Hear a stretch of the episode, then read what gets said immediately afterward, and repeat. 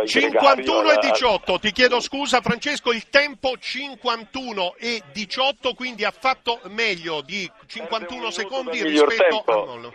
Eh, certo, e un minuto e un minuto rispetto al miglior tempo, solo un minuto peggio di Dumoulin. Prego Francesco.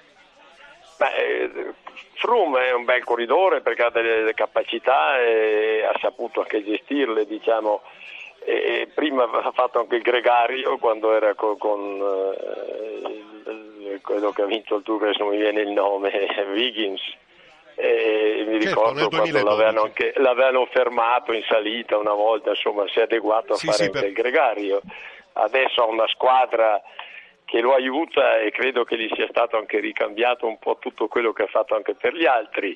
È un corridore che ha dimostrato che nelle corse a tappe eh, non ha avversari, insomma quando sta bene, se non gli succedono problemi.